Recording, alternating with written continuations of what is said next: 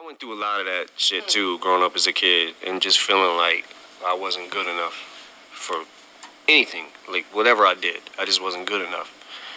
And uh, yeah, man, it's a psychological thing. I think that once you, for for for for anybody who who doesn't feel who feels like that, right? Like I just feel like I'm not, I'm worthless. I'm not nothing in this world.